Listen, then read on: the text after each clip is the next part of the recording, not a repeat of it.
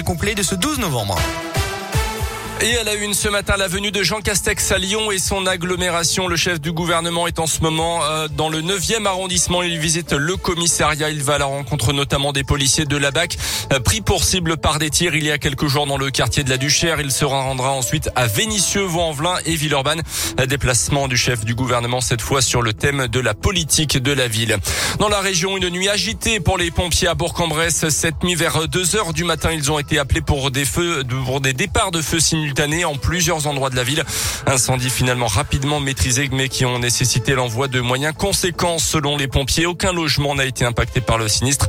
Euh, sur l'ensemble des occupants des immeubles, trois ont été légèrement intoxiqués par les fumées. Toujours dans l'un, le soulagement dans le département. La sexagénaire portée disparue hier à Loyette a été retrouvée saine et sauve en début de soirée d'après la gendarmerie. Elle était partie à pied de chez elle dans la nuit de mercredi à jeudi sans téléphone et se déplaçait difficilement.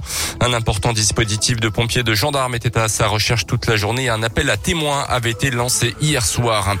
Rebondissement dans l'enquête sur l'attaque d'une caméra de vidéosurveillance à Oyonnax mi-octobre. L'individu qui aurait découpé à la disqueuse le poteau sur lequel était fixée cette caméra a été interpellé 15 jours plus tard. On l'a pris hier soir. Un jeune de 19 ans a identifié grâce à son ADN un complice présumé mineur quant à lui a également été arrêté. Tous les deux niaient, on niait leur implication dans ces événements. La scène avait été filmée et diffusée sur Internet. Dans le reste de l'actu en France, toujours aucune interpellation en Mayenne et encore beaucoup de questions autour de la disparition mystérieuse d'une joggeuse de 17 ans finalement retrouvée en vie 24 heures plus tard. C'était en début de semaine. Les enquêteurs doivent auditionner une nouvelle fois la victime. Aujourd'hui, elle dit avoir été enlevée par deux individus qui circulaient dans une camionnette de couleur verte. On vous parle ce matin sur Radio Scoop d'une agence de voyage spécialisée dans le football. Beaucoup rêvent de partir en groupe lors d'un grand week-end dans une ville étrangère pour voir un beau match de foot. Un Lyonnais a donc lancé The Fan Culture et pour chaque voyage, il propose des billets de match, la visite du stade, les nuits d'hôtel et plein d'infos nécessaires comme un planning pour profiter au mieux de son week-end ou les bons plans dans chaque ville.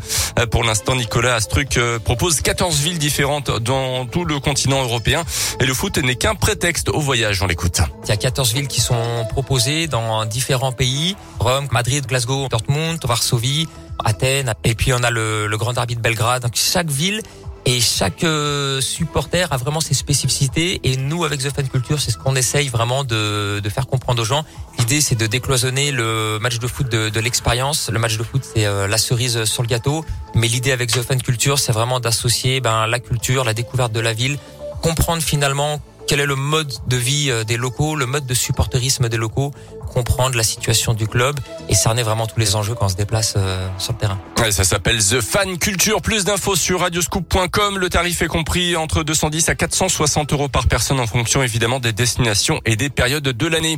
En foot, euh, du côté de l'équipe de France Espoir, cette fois-ci, large victoire des Bleus hier soir contre l'Arménie, 7 buts à 0. But signé notamment des Lyonnais Maxence Cacré et Ryan Cherki. Une victoire qui maintient les Bleus en tête de leur groupe pour la qualif à l'Euro 2023. Merci beaucoup Colin, parfait. L'actu reviendra tout à l'heure euh, à 9h30. Demain il y a la Coupe de France de football. Il y a les clubs de la région euh, qui vont jouer, notamment Neuville-sur-Saône, Moulin-Isère et euh, le village aussi de la radio. Eh Alors notre siège, notre siège social pour vous dire est dans le Rhône à Saint-Cyr au Mont d'Or et le petit village va jouer contre Grenoble. Saint-Cyr-Collonges contre le GF 38. Franchement, voilà, ça va être exceptionnel. On en parlera d'ailleurs dans les journaux sur Radio Scoop et sur radioscoop.com.